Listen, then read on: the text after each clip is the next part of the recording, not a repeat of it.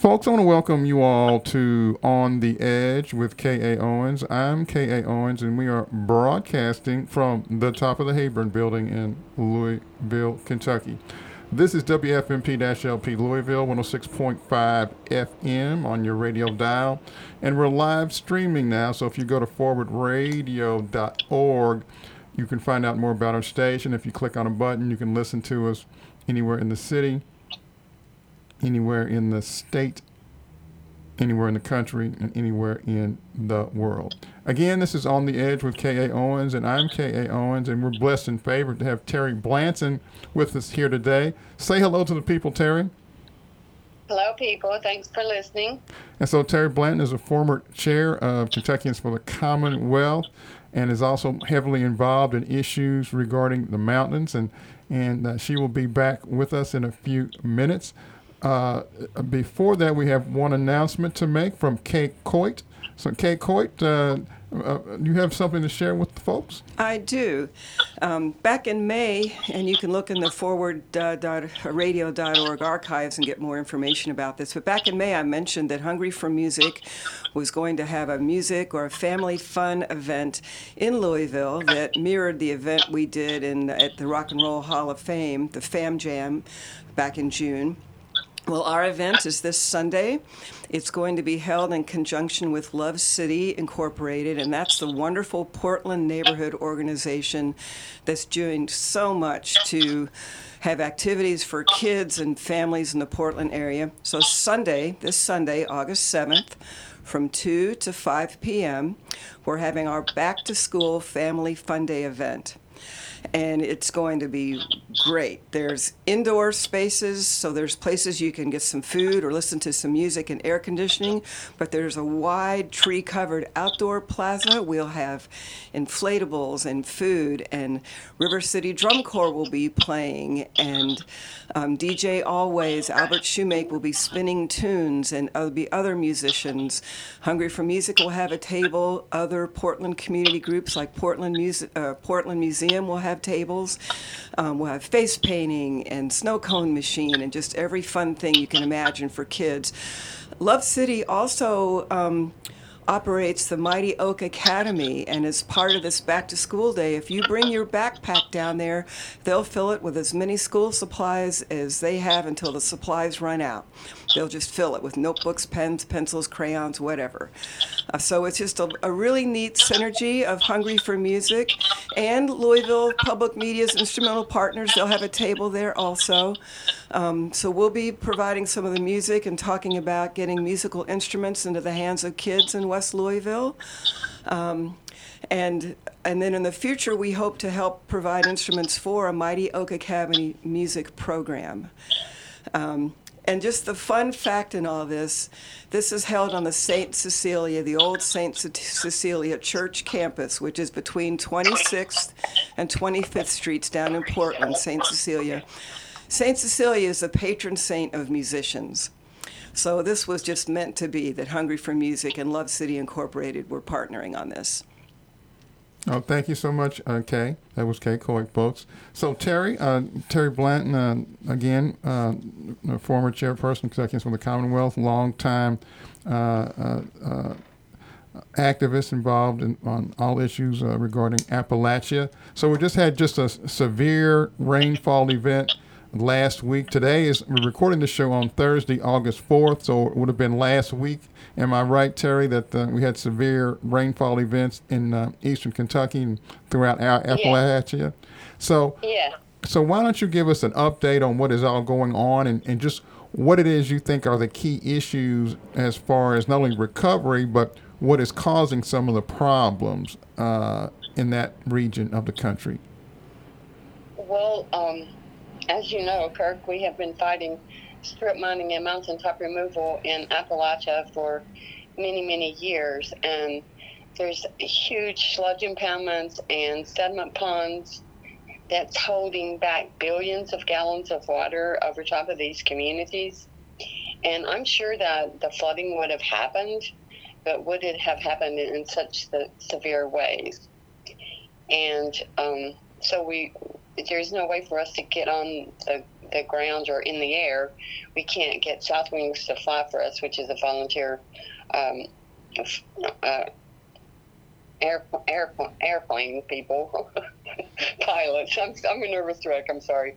Um, that does you know video for us, but but as long as they're doing search and rescue, we can't get anything out. But I would like to say there has been two very good articles that's written, and one is called ScientificAmerican.com, Three Reasons Appalachians Appalachia's Risk of Deadly Flooding Floods Keep Rising. And then there's another one from uh, Jeff Goodell in the Rolling Stone. It's rollingstone.com. In exchange for a climate deal, Joe Manchin demanded a terrible price. And it actually calls out the industry on the fact that um, what they've done to our mountains has added to the impact of the, of the flooding. Because places that haven't flooded before, flooded lightly, have just been like decimated. And for those that don't know, mountaintop removal has destroyed almost 2 million acres of some of the most, um, some of, I'm sorry. So it's destroyed over 2 million acres of some of the, the most precious hardwood forests in the world. Just imagine 2 million acres stripped of all of its trees, all of its, all of its undergrowth. And so when the water hits these mountaintop removal sites that has no indigenous plants that hold the water back, it's just rushing out of the mountains like extremely fast. So places that, I mean, with this much rain, we could have expected flooding, but not in to the extent that it has happened. And so uh, you mentioned in prior conversation about eastern Kentucky being sort of honeycombed with uh, abandoned mines, and uh, and so talk to us about that and how that affects uh, uh, flooding patterns. Yeah, and Colleen, actually, Colleen and I think one of the new organizers for KFTC was out looking yesterday, and they had found. Uh, wait a minute, she's going to join us.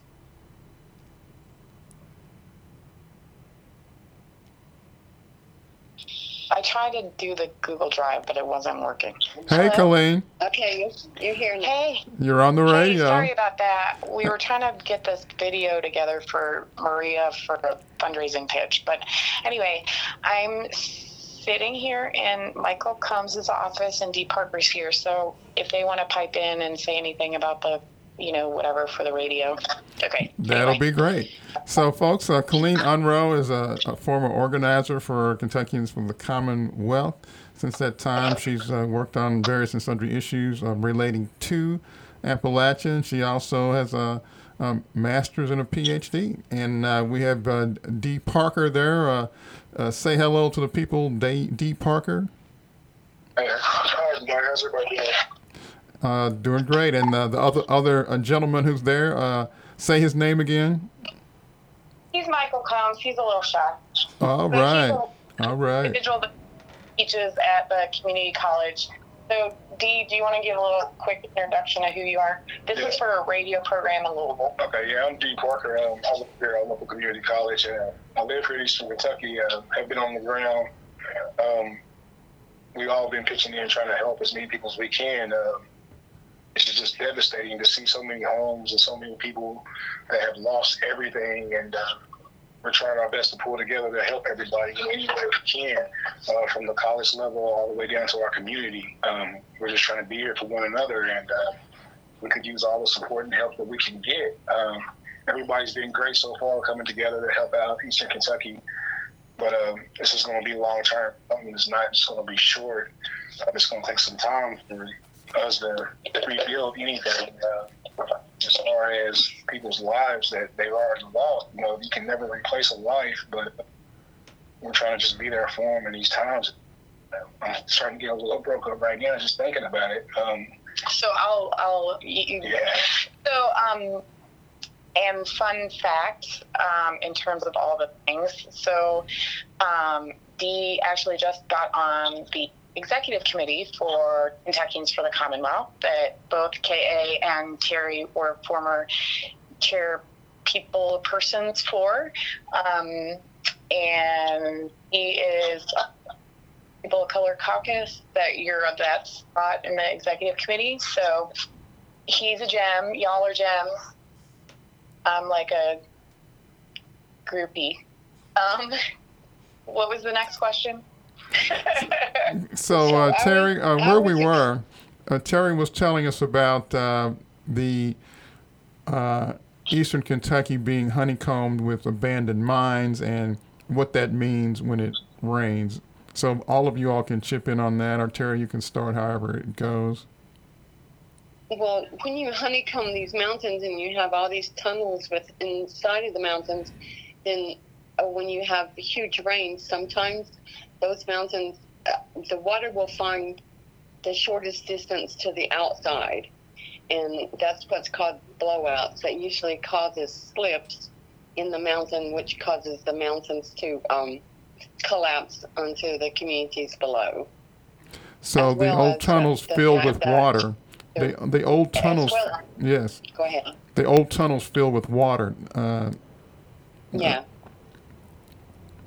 so, uh, So, So uh, that's one of the things, and so what you're letting people know that that water doesn't drain normally in eastern Kentucky. You know, you have uh, mountains and valleys and and uh, uh, ancient streams uh, leading to ancient rivers, right? But uh, with mountaintop removal and mining, s all the natural drainage patterns are tampered with, and so.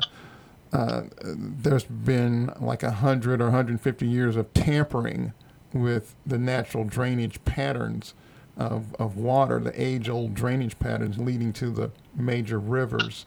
Uh, Yeah, and and related to that, in terms of specific stories that I or specific examples that I have seen in the last two days, getting in from Berea, where I was staying with Terry for a couple days. Um, um, I would. Uh, I would have, if I were to hazard a guess, I would say that the situation in Burley right now is primarily due to an abandoned mine blowout. Um, I don't know that anybody. I don't know if you heard anybody when you were hauling water there up up there deep or not, but um, I had way back when I was a you know KFTC Perry Harlan Leslie County organizer back between 2003 and 2011, and it took a long time to get that one side of near Jake's Branch Fire Hall um, to get. I mean, they they finally abandoned. You know, AML the um, abandoned mine lands like that's pre-law, post-law. I don't know if talked about that or not, but like they did finally because the water was coming down behind Judy Dutton's house, and it took a lot of like persistence on her part to get it through, and then looking at an aerial view of Hardburly and view Hardburly in particular, there is a strip mine that's near there, so some of the runoff might relate to mountaintop removal. But I would say it's more likely that the the deep mines, the um, or you know the abandoned deep mines, um, filled up with water and blew out, and that's why. And he was hauling water up there. If could talk a little bit about what, what the scene is in Hardburly. um, when I was up in there, I mean, it was horrible. You know, you seeing, you can go so far up, like to the church, and then the bridge was gone. I mean, it was gone. There's people on the other side who couldn't get resources unless, you know, you went through the creek to get to them at a, uh, what I call the fire brigade, where they was hauling stuff across that way. And uh, just to see so much devastation, so many cars that flipped over into creeks because of the floods and it, it was a lot. I mean, it was a lot just to see it. Um, I just kind of just went silent for a while and just try to help wherever I could help at because a lot of help is needed. And then going up through Heiner, which is right there in Bulan, right by Hardburly, the road is gone. It's like driving through a creek bed.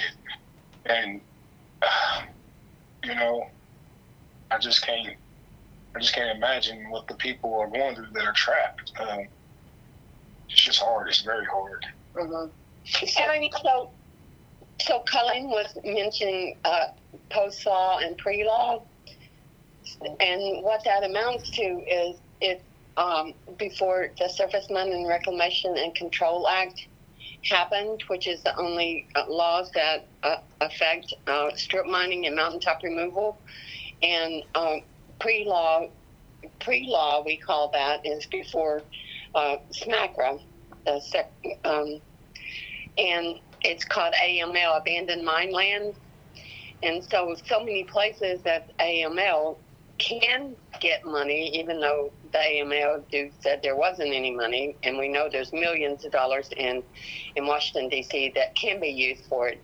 But then there's also post law, which is any mining that has taken place past like 1983, 84 in Kentucky, and there's no monies there. There's actually a bill in Congress called the Reclaim Act that we've been working on for years to try get to try to get passed that would give money back to the communities to um, fix these problems and fix them in a way that not only fix, fixes the, the tore up landscape, but also fixes it in a way that would create jobs in the future.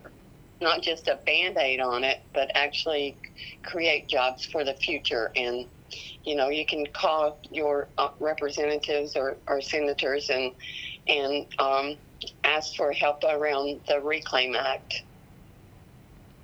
Yes, and and Ashley, you know, after reminding uh, me and everyone, the viewers or not viewers because it's the radio, the listeners about the pre-law, post-law. So pre-law, um, you know, SMCRA was um, was enacted, you know, after two or three presidential vetoes in 1977, and then they created the Office of mining, which is the federal agency, and then states had to, you know, could take primacy. So there's both state, um, in, in at least in Kentucky, both state and federal agencies here. But like the way that it was designed was that it was AML was created like a certain percentage or a certain number of cents to the ton to go into this fund to address address strip mining impacts or any kind of in, you know mining impacts before the law was enacted before 1977 and and the thing is that i didn't even make this connection until terry reminded us of the pre and post the way that the hazard division of abandoned mine lands um, talked yesterday on the phone to somebody that is dealing with an immediate crisis issue in near Heiman, where like one more rain, roots are gonna pull out, knock down the trailer, and the rest of the holler. Now, now I'll get emotional, and Dee or somebody else is going to have to take over. But Terry, did you explain the situation with the Joneses folks that hollered? No, I we had just started right before you got on. Oh, okay. Uh, okay, I'll I'll just tell a little bit about that. Um, so so um, Glenn Jones had reached out to the KTC organizer that he knew that has literally been on a job for like six weeks, um, saying, I think there was a sediment pond that burst, and because there was a huge rush of water down our holler and whatnot. Um, and maybe it'd be a good time, Terry, you talk about um, the sediment, what the what a yeah. So, so let me explain something about this. We keep throwing out these ponds and impoundments. So there's different processes of of uh, coal, right? So in the beginning, in the beginning stages, when they process the coal, they they use chemicals to extract the coal, and and then it's called um, sludge. So when it gets so full that they can't do it, then what what it does is like it makes the dirt and rock and and slate fall to the bottom, and then the coal will float or when where they're processing it when it gets full they take it on top of these mountains and they build these huge impoundments. And i know over a decade ago there was over 120 of those in kentucky because we were trying to get emergency management to like have some kind of emergency escape plans for the first responders and the people that live there. Well that's just like the beginning of coal and now the sediment ponds are something totally different. So when they do mountaintop removal sites or strip mining or whatever they want to call it, then they have what's called valley fills, and they fill it full. Like they'll take a top off of a mountain, and then they take off the top of the adjoining mountain, and then they fill in the valley with it, and then they'll fill this valley with most of the time limestone, huge limestone rocks, and then at the bottom of that will be uh, two or three ponds, and they call those sediment ponds. That they're hoping that all the the heavy metals and and elements will drop out of those ponds. So under one valley fill, there could be two to three different ponds below them. So that's two different ways of of that of those they call them ponds, but they're most of the time they're huge lakes. If people remember back in the early 2000s when the coal sludge impoundment broke in Martin County, and millions of gallons of toxic sludge broke through the bottom of this impoundment. And thankfully, when it broke through, it went down and it separated, and the water went down one valley and the sludge went down another. It actually killed um, 100 miles of streams on the way to the Ohio River.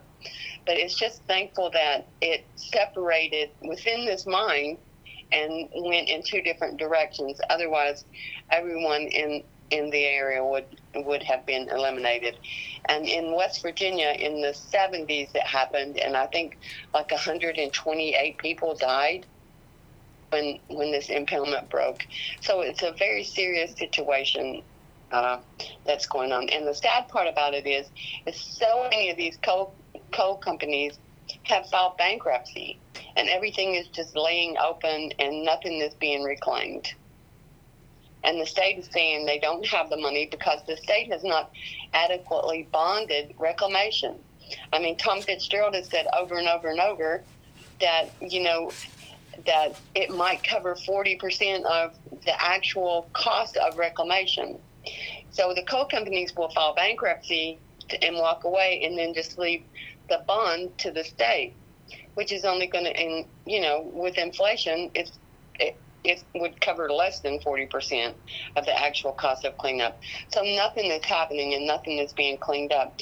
So we have all these like mines that's just unreclaimed over top of these communities all over eastern Kentucky, West Virginia, and southwest Virginia.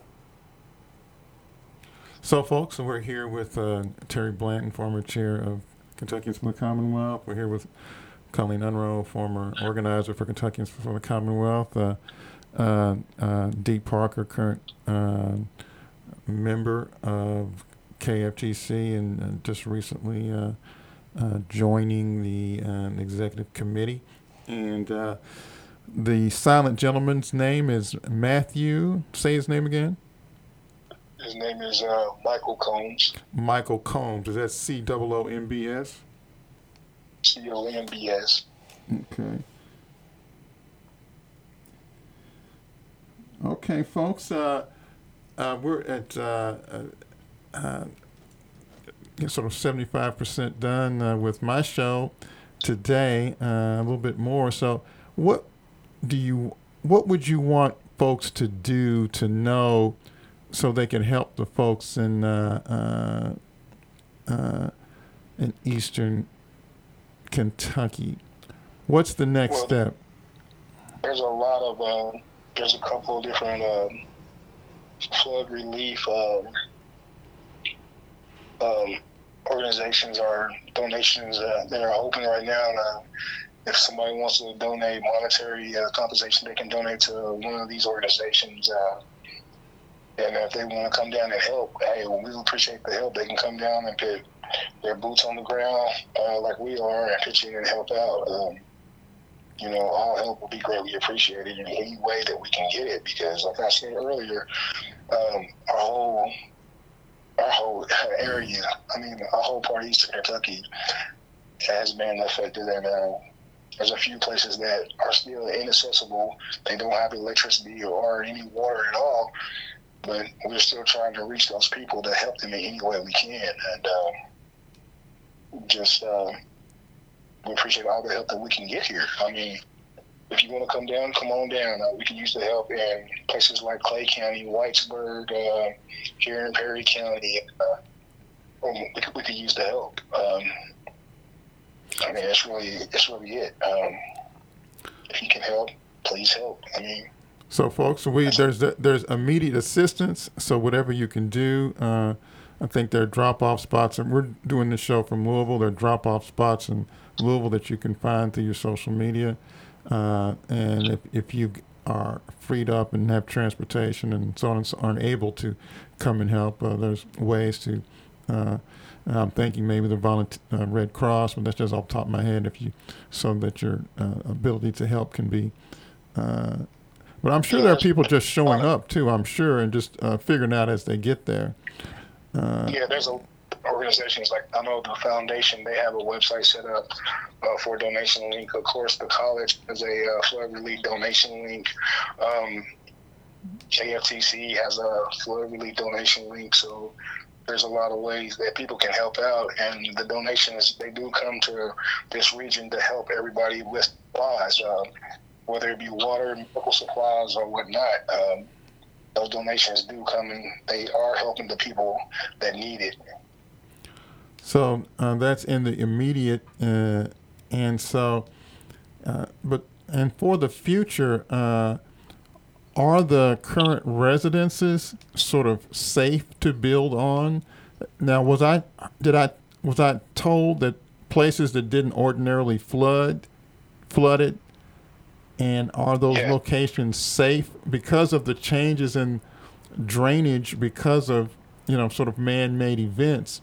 And and climate change has has, has of course added more rain uh, but there have been changes in the drainage patterns so yeah. what are people saying about are they talking about relocating communities? Are they talking about um, building higher or what? What what are folks saying for the future? Are they talking about more dams and levees what what are folks talking about to what are the powers that be and the people who live on the ground saying needs to be done to prevent this in the future Well, I know a few people. They have said, you know, they want to rebuild. You know, and where they are And, yeah, because I mean, this is this has been home, and uh, they're looking at preventative measures to uh, prevent this from happening. Because this flood is something that has never happened before.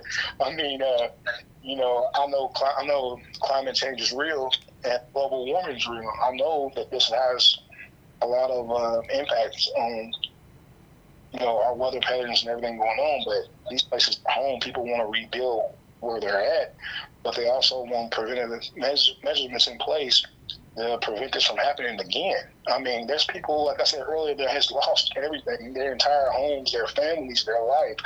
I mean, it's it's overwhelming, and just to tell them, look, you need to pick up and move away. That's not going to happen because this has always been home. So they want to rebuild and build back stronger. You know.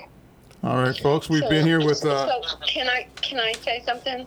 So uh, Sure. we just hope that we just hope that everyone doesn't turn their back, uh, you know, and some new news report comes out and they forget about the people of Eastern Kentucky.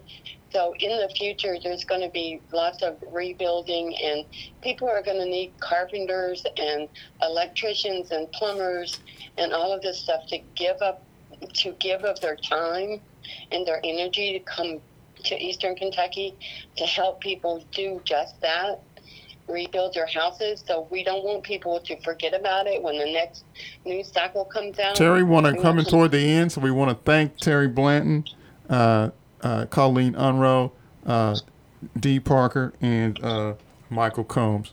Uh, thank you so much for being with us.